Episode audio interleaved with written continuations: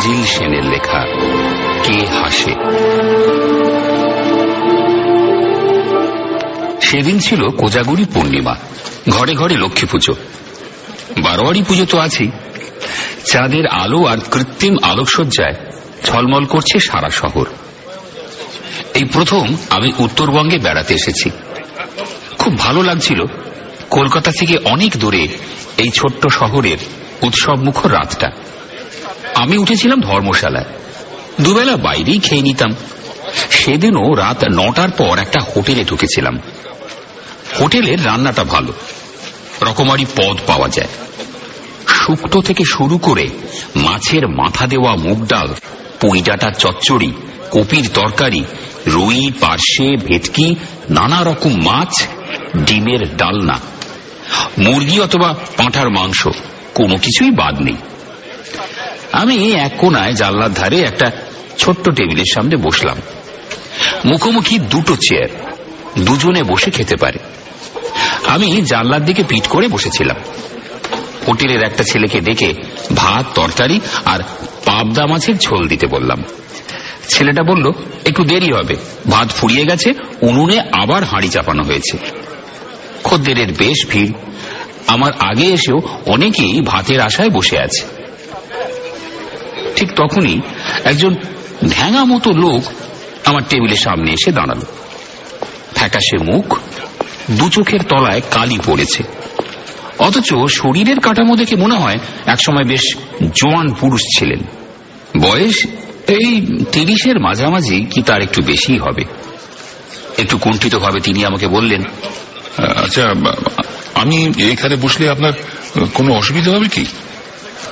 আমি বলে উঠলাম না না এটা তো দুজন বসারই টেবিল যদিও একটা পুরো টেবিল দখল করে খাবার সুযোগটা হাতছাড়া হলো বলে মনে মনে আমি একটু ক্ষুণ্ণই হলাম। ভদ্রলোক আমাকে ধন্যবাদ জানিয়ে চেয়ার টেনে বসলেন। হ্যাঁ ধন্যবাদ।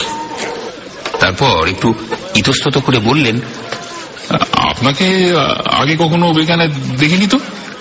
বেড়াতে এসেছেন? হ্যাঁ। ও- ও, কলকাতা থেকে? আমি ঘাড় নাড়লাম। ভদ্রলোক দীর্ঘ নিঃশ্বাস ছেড়ে বললেন, আমার বাড়িও কলকাতায়, জানেন? গত সাত বছরে একবারও যাওয়া হয়ে ওঠেনি। তাই নাকি?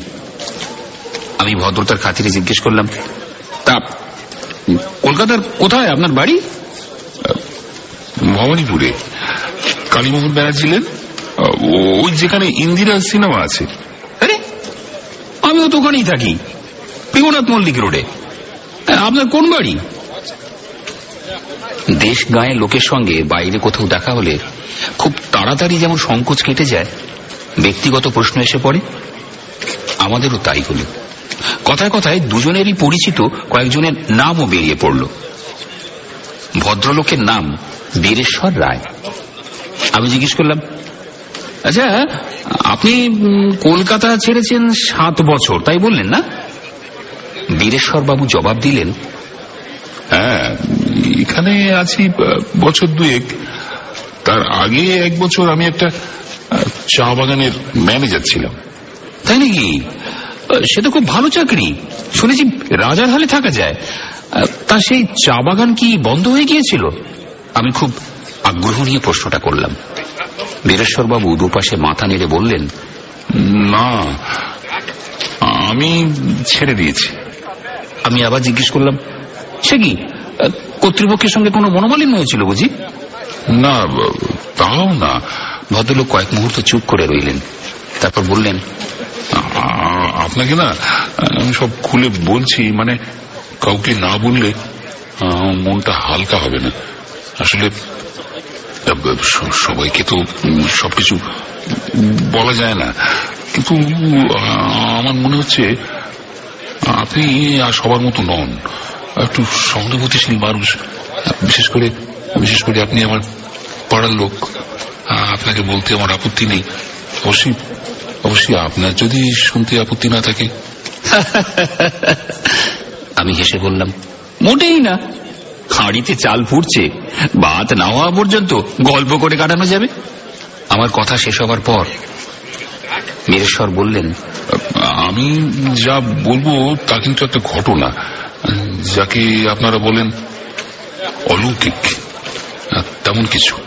আমি কিছু বলার আগেই একটা ছোকরা বেয়ারা এসে ভদ্রলোকের খাবার অর্ডার নিয়ে গেল। তিনি শুধু ভাত আর মুরগির মাংসের কথা বলে দিলেন। তারপর তিনি শুরু করলেন তার কথা। এখান থেকে মাইল তিরিশ দূরে একটা চায়ের বাগানে আমি ম্যানেজারের চাকরি পেয়েছিলাম, জানেন? আমার স্বাস্থ্য খুব ভালো ছিল। হ্যাঁ একসময় খুব খুব মারদাঙ্গা করতাম। সাহসের কোনো অভাব ছিল না।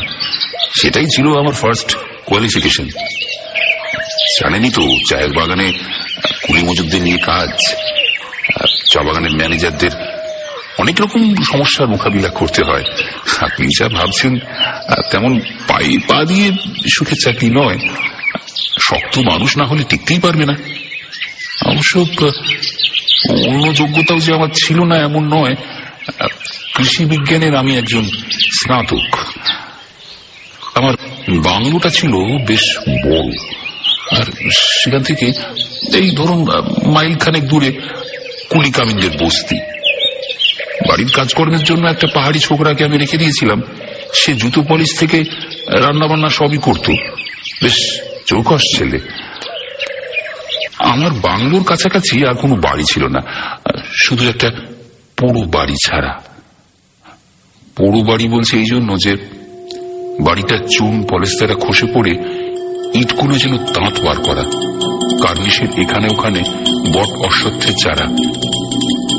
বাড়িটা দোতলা। কিন্তু আমার কোয়ার্টারের মতো বাংলো ধাঁচের নয়। সেই বাড়ির দরজা জানলা সবসময় সবসময় বন্ধ থাকতো।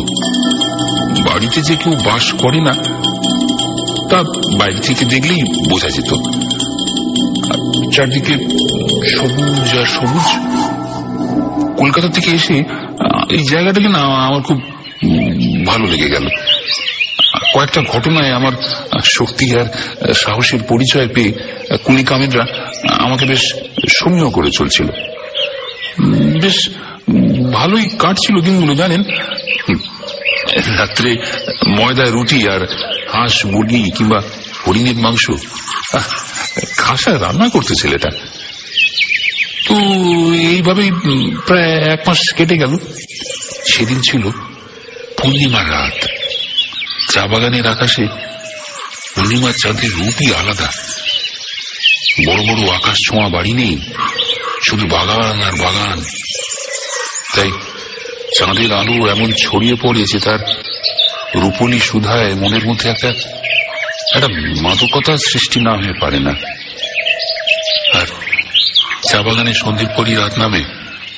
কুলিদের বস্তিতে বেশি রাত পর্যন্ত হই হুল্লোড় চললেও আমার বাংলোর চৌহদ্দির মধ্যে জনমনীষীর সাড়া পাওয়া যেত না। নিস্তব্ধ, নিচ্ছুম পরিবেশ। রাত আটটার মধ্যেই আমি শুয়ে পড়তাম। সারাদিনের খাটাখাটনির পর গাঢ় ঘুমিয়ে টুকে যেতাম। সেদিন হঠাৎ ঘুম ভেঙে গেল। বাইরে থেকে কার যেন হাসি ভেসে আসছে। আমি আমি অবাক হলাম। এত রাত্রে কে হাসে? এখানে তো কোনো লোকজন নেই। তাছাড়া এই জায়গাটা চা বাগানের সম্পত্তি। বিনা অনুমতিতে বাইরের লোকের এখানে আসা নিষেধ। আমি বিছানা ছেড়ে উঠলাম। টর্চটা হাতে নিয়ে বাইরের বারান্দায় এসে দাঁড়ালাম। চাঁদের আলোর যেন বন্যা হয়ে যাচ্ছে। তখনই তখনই আবার আবার সেই সেই হাসিটা ভেসে এলো।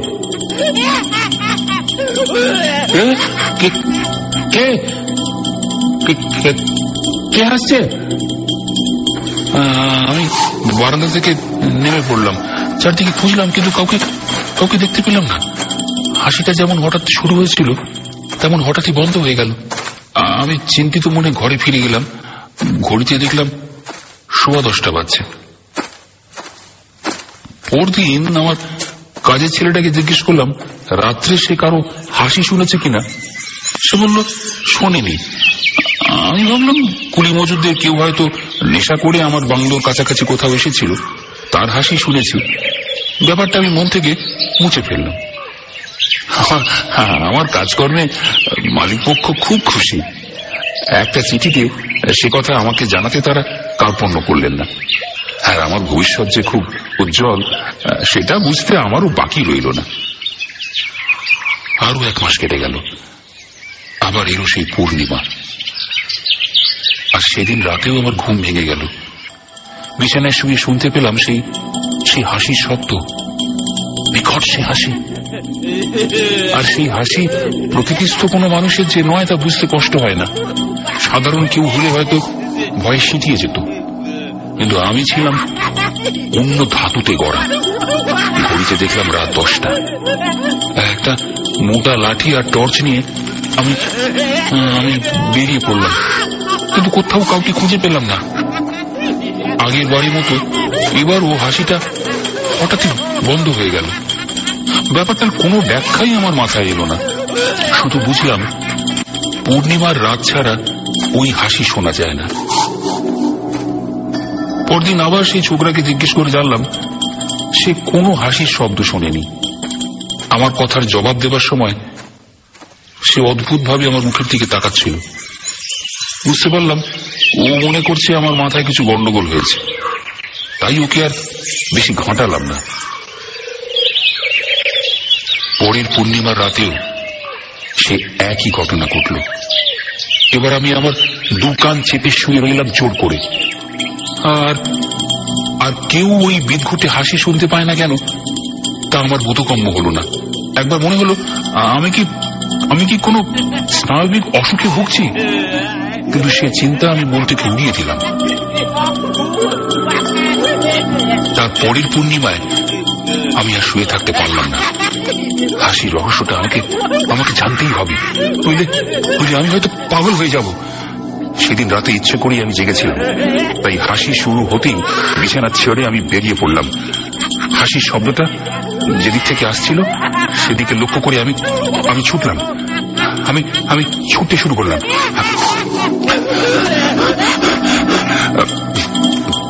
হাসিটা হাসিটা হঠাৎ হঠাৎ বন্ধ হয়ে গেল। ততক্ষণে, আমি পৌঁছে গেছি সেই পোড়ো বাড়িটার কাছে। এবার বুঝতে পারলাম হাসিটা হাসিটা প্রতি পূর্ণিমা রাতে আসে ও ওই বাড়িটা থেকেই কিন্তু কিন্তু ওরা তো পরিত্যক্ত, কেউ কেউ থাকে বলে শুনিনি, কাউকে চোখেও পড়িনি। তবে কি তবে কি রাতে রাতে দুষ্টু লোকেরা ওখানে এসে জড়ো হয়? ওটা কি চোরাই কার বাড়িতে কোনো একটা গোপন আড্ডা? আর তারাই আমাকে ওরম ভাবে ভয় দেখাচ্ছে? সেই বাড়িটার সব দরজা জানলা বন্ধ, সদর দরজায় বড় একটা তালা। ভেতর থেকে ভেতর থেকে কোনো ক্ষীণ আলোর রেখাও চোখে পড়ছে না। আমি আমি কি করব মনস্থির করতে না পেরে? ফিরে এলাম।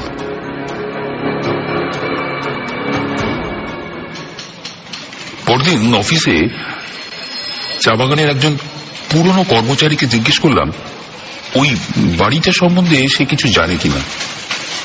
তিনি একটা অদ্ভুত ঘটনা শোনালেন। বছর চল্লিশ আগে ওই বাড়িতে দুই ভাই থাকত। তাদের সম্পর্কে বিশেষ কিছু জানা যায়নি, আর লোকজনের সঙ্গে তারা খুব একটা মেলামেশাও করত না। ওই বাড়িটা ছিল টি এস্টেটের মালিকানার বাইরে। শোনা যায় ছোট ভাই নাকি ছিল বদ্ধ উন্মাদ তাকে দোতলার একটা ঘরে শিকল দিয়ে বেঁধে রাখা হতো। তাকে দেখাশোনার জন্য একজন লোক ছিল। আর সেই উন্মাদ ভাই মাঝে মাঝে হিংস্র হয়ে উঠত। বিশেষ করে পূর্ণিমার রাত এলেই তার পাগলামি বেড়ে যেত। তখন তাকে চাবুক মারতে হতো। দুই ভাইয়ের সেই ভাই চাবুক খেত আর অট্ট হাসি হাসত।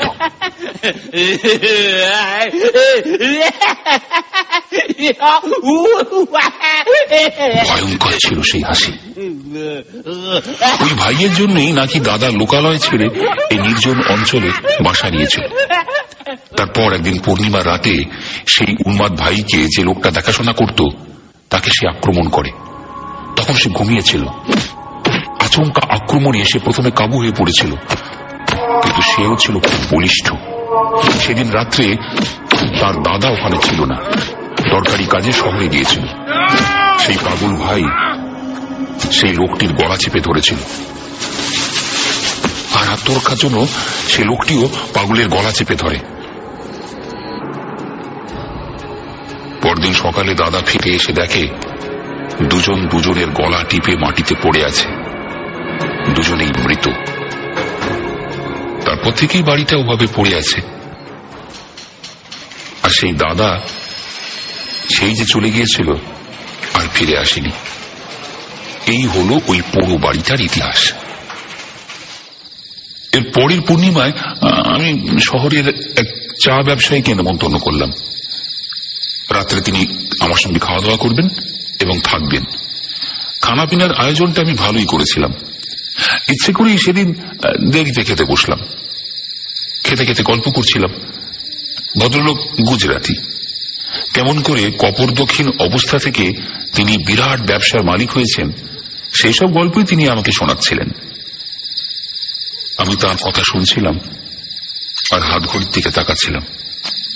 মনে মনে একটা উত্তেজনা অনুভব না করে পাচ্ছিলাম না। ঠিক দশটার সময় ভেসে এলো সেই বিকট হাসি। আমি গুজরাটি ভদ্রলোকের মুখের দিকে তাকালাম। তিনি কিন্তু নির্বিকার। খাচ্ছেন? আর তার নিজের জীবনের কথা বলে যাচ্ছেন আপনি কিছু শুনতে পাচ্ছেন? হাসির শব্দ শুনতে পাচ্ছেন? ভদ্রলোক অবাক হয়ে আমার মুখের দিকে তাকালেন। আমি বললাম "হ্যাঁ, একটা একটা হাসি একটা হাসির শব্দ কেউ যেন কেউ যেন হাসছে? হাসি? কার হাসি? কই? আমি তো কারও হাসি শুনতে পাচ্ছি না। একটু একটু কান পেতে শুনুন। আমি অধৈর্য হয়ে বললাম আমি আমি স্পষ্ট শুনতে পাচ্ছি। কেউ যেন হাসছে কেউ হাসছে হাসির শব্দ। ওই তো। আপ- আপনি শুনছেন না। কে- যেন হাসছে ভদ্রলোক ভুরু কুচকে প্রচণ্ড মনঃসংযোগ করার চেষ্টা করলেন। তারপর ঘাড় নেড়ে বললেন না আপনি বোধহয় ভুল শুনছেন। এই কেউ তো হাসছে না? এই আপনার মনের ভুল। ভদ্রলোক কেমন অদ্ভুত দৃষ্টিতে হাসি হাসি মুখে আমার দিকে তাকিয়ে রইলেন। কিছুক্ষণ পর আমি বুঝতে পারলাম তিনি আমার মস্তিষ্কের সুস্থতা সম্পর্কে সন্দিহান হয়ে পড়েছেন। তার চোখে মুখে ভয়ের চিহ্ন ফুটে উঠছে। ওদের ভাবছেন, তিনি একজন পাগলের পাল্লায় পড়েছেন। অতি কষ্টে নিজেকে সংযত করে ভদ্রলোকের কাছে ক্ষমা চাইলাম।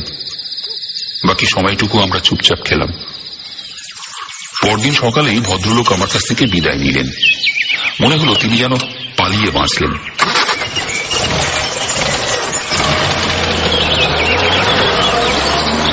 জানি না, ও- ওই ভদ্রলোকের জন্য কিনা। এই কথাটা ওই অঞ্চলে চাউর হয়ে গেল যে আমার মাথায় নাকি গন্ডগোল দেখা দিয়েছে। হেড অফিস থেকেও এ ব্যাপারে একজন খোঁজ খবর করতে এলেন। তিনি অবশ্য আমার আচরণে অস্বাভাবিক কিছু দেখলেন না। ফলে চাকরিটা রয়ে গেল। কিন্তু একটা কথা আমার কাছে পরিষ্কার হলো যে আমি ছাড়া আর কেউ ওই হাসি শুনতে পায় না। পরের পূর্ণিমায় আমি ঠিক করলাম, এই ঘটনার একটা হেস্ত নেস্ত করতেই হবে। সেই রাতে আমি তৈরি হয়েছিলাম। রাত দশটা বাজার পর সেই বিভৎস হাসি শুরু হবার সঙ্গে সঙ্গে ওই পুরো বাড়িটার দিকে দৌড়লাম। আমার বাঁ হাতে পাঁচ ব্যাটারির একটা বড় টর্চ আর ডান হাতে রিভলভার। সেই পুরো বাড়িটার সামনে আসতেই ভয়ঙ্কর হাসিটা হঠাৎ থেমে গেল। আমি এক মুহূর্ত বোধহয় ইতস্তত করেছিলাম। তারপর সদর দরজায় একটা প্রচণ্ড জোরে লাথি মারলাম।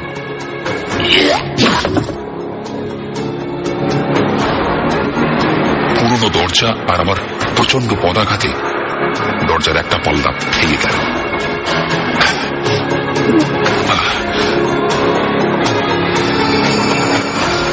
আমি ভেতরে ঢুকলাম। চারদিকে টর্চের আলো ফেলতে লাগলাম বহুদিন অব্যবহৃত হয়ে পড়ে থাকায় ধুলোর স্তর জমেছে মেঝের উপর। ঘরের কোনাগুলো থেকে কালো কালো চুল ঝুলছে। অনেকদিন পরে ঘরে বাতাস ঢোকায় টর্চের আলোয় অসংখ্য তুলিকণা উঠতে দেখলাম। তারপর হঠাৎ দোতলার একটা ঘর থেকে কেউ যেন কেউ যেন হেসে উঠল, যেন যেন আমাকেই ব্যঙ্গ করে হাসলো। আগেই আপনাকে বলেছি, আমার ছিল দুর্জয় সাহস। একটুও দ্বিধা না করে আমি একটা লাফ দিয়ে দু তিনটে সিঁড়ি টপকে দোতলায় উঠলাম।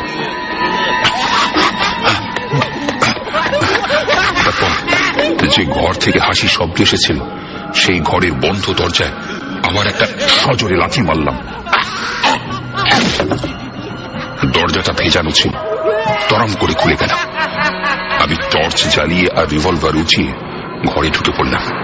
সমস্ত ব্যাপারটা যদি কোনো বদমাইশ লোক বা কোনো একটা দলে চক্রান্ত হয়, মানুষকে ভয় দেখিয়ে ওই বাড়ি থেকে দূরে সরিয়ে রাখাই হয়ে থাকে তাদের আসল মতলব। তবে তা আমি ভেঙে গুঁড়িয়ে দেব। এই ছিল আমার সেই রাতের সংকল্প। কিন্তু ঘরে ঢুকে আমি তাজ্জব বনে গেলাম। কই, ঘরে তো কেউ নেই। এমনকি একটা আসবাব পর্যন্ত নেই। ফাঁকা ঘর। আমি টর্চের আলোটা চারদিকে ঘোরাচ্ছিলাম। হঠাৎ হঠাৎ একটা অশরীরী অনুভূতিতে আমার আমার সর্বাঙ্গে কাঁটা দিয়ে উঠল। মনে হতে লাগল, কে বা কারা আমার আমার আমার প্রত্যেকটা নড়াচড়া লক্ষ্য করছে। আমি আমি কাউকে দেখতে পাচ্ছি না, অথচ অথচ অদৃশ্য কারও উপস্থিতি অনুভব করছি। সে যে সে যে কি ভয়ঙ্কর অনুভূতি তা আপনাকে তা আপনাকে এই মুহূর্তে বলে বোঝাতে পারব না। এই পর্যন্ত বলে বীরেশ্বরবাবু একটু থেমে টেবিল থেকে জলের গ্লাসটা তুলে কয়েক ঢোক জল খেলেন। তারপর গ্লাসটা নামিয়ে আবার বলতে শুরু করলেন হ্যাঁ বোধ হয় দু তিন সেকেন্ড আমি ওই ঘরে ছিলাম। কিন্তু আমার মনে হচ্ছিল যেন সময়ের আর শেষ নেই। তারপরই আমি প্রচণ্ড ভয়ে ছিটকে ঘর থেকে বেরিয়ে দুর্দার সিঁড়ি দিয়ে নামতে লাগলাম। আর আর তক্ষুনি আবার শুরু হলো সেই সেই হাসি। শরীরের রক্ত, হিম করা, ভয়ঙ্কর বিভৎস হাসি। আমার মতো আমার মতো সাহসী পুরুষেরও শির দ্বারা বেয়ে যেন বরফ করা জলের ধারা নেমে এলো। কোন রকমের বাড়িতে এসে ঘরে ঢুকে নিজের বিছানায় শুয়ে পড়লাম। সারা রাত ঘুমোতে পারলাম না। এরপর এরপর প্রত্যেক পূর্ণিমার রাতে ওই হাসি আমাকে যেন চুম্বকের মতো আকর্ষণ করত। আর আমি আমার দুটো কান চেপে বিছানায় ছটফট ছটফট করতাম। এইভাবে এইভাবে ক্রমে আমার আমার শরীর ভাঙতে শুরু করল। হয়তো আমার চোখে মুখেও এমন কিছু একটা ফুটে উঠত, যার জন্য যার জন্য সবাই আমার দিকে আমার দিকে অদ্ভুত একটা দৃষ্টিতে তাকাতো। আমার সম্পর্কে আড়ালে ফিসফাস করত। এক বছর কোন রকমে সেই ভয়াবহ নরক যন্ত্রণা সহ্য করেও আমি আমি টিকেছিলাম। কিন্তু কিন্তু আর পারলাম না। চাকরিতে রিজাইন দিয়ে এখানে চলে এলাম। একটা চাকরি জুটিয়ে নিলাম। সেই থেকে সেই থেকে এখানেই আছে। এতক্ষণ শোনার পর আমি জিজ্ঞেস করলাম কিন্তু আপনি কলকাতায় ফিরে গেলেন না কেন? আত্মীয় স্বজনের মধ্যে থাকলে আপনার শরীর আর মন দুই ভালো হতো। বীরেশ্বরবাবু ম্লান হেসে বললেন সেখানেই তো মুশকিল। আমার আমার আত্মীয় স্বজনরাও যদি আমাকে পাগল ভাবে সেটা আমি সহ্য করতে পারব না। আমি অবাক হয়ে বললাম কিন্তু তারা কেন সেটা ভাববেন? আর তো আপনি সেই হাসি শুনছেন না। ওখান থেকে তো আপনি চলে এসেছেন। বীরেশ্বরবাবু বললেন সেটাই তো হচ্ছে কথা। জানেন এখানে এসেও না, আমি সেই হাসির হাত থেকে নিস্তার পাইনি। যে কোনো পূর্ণিমা রাতে, রাত দশটা বাজলেই এখানে বসেও, এখানে বসে বসে হাসি আমি শুনতে পাই। বিশেষ করুন বিশেষ করুন, আমি আমি শুনতে পাই। পৃথিবী পৃথিবীর যেখানে আমি চাই না কেন আমাকে আমাকে মুক্তি দেবে না? ওই হাসি আমাকে মুক্তি দেবে না। আমি স্তম্ভিতের মতো বললাম, সে কি? ভদ্রলোক জানলার দিকে মুখ করে বসেছিলেন। হঠাৎ বলে উঠলেন দেখুন, পিছন ফিরে পিছন ফিরে একবার একবার আকাশের দিকে দেখুন দেখুন। আমি পিছন ফিরে দেখলাম, আকাশে ঝলমল করছে রূপলি থালার মতো কোজাগরি পূর্ণিমার চাঁদ। তারপরে ভদ্রলোকের ব্যাকুল কণ্ঠে আমি তার মুখের দিকে ফিরে তাকালাম। তার মুখটা ছাইয়ের মতো সাদা হয়ে গেছে। কোটর থেকে চোখ দুটো যেন ঠিকরে বেরিয়ে আসতে চাইছে। তিনি আর্তকণ্ঠে বললেন, শুনতে পাচ্ছেন? শুনতে পাচ্ছেন সে হাসি? শুনতে পাচ্ছেন সে হাসি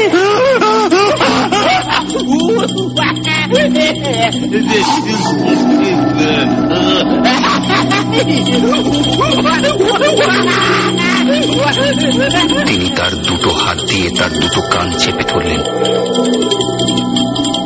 আমি হাত ঘড়ির দিকে তাকিয়ে দেখলাম রাত দশটা। মঞ্জিল সেনের জন্ম উনিশশো তিনি মূলত ছোটদের জন্য লেখেন। তার লেখা উল্লেখযোগ্য গ্রন্থ রাতের আতঙ্ক, সেরা ভূতের গল্প, গোয়েন্দা রহস্য, চিতার থাবা, গোয়েন্দা অর্ক ও গোরাচাঁদ তিনি সম্পাদনা করেছেন দুই দশকের নির্বাচিত কিশোর গল্প। আরও অডিও গল্প শুনতে ভিজিট করুন ওয়াপসিপ dot com W A P S I P dot com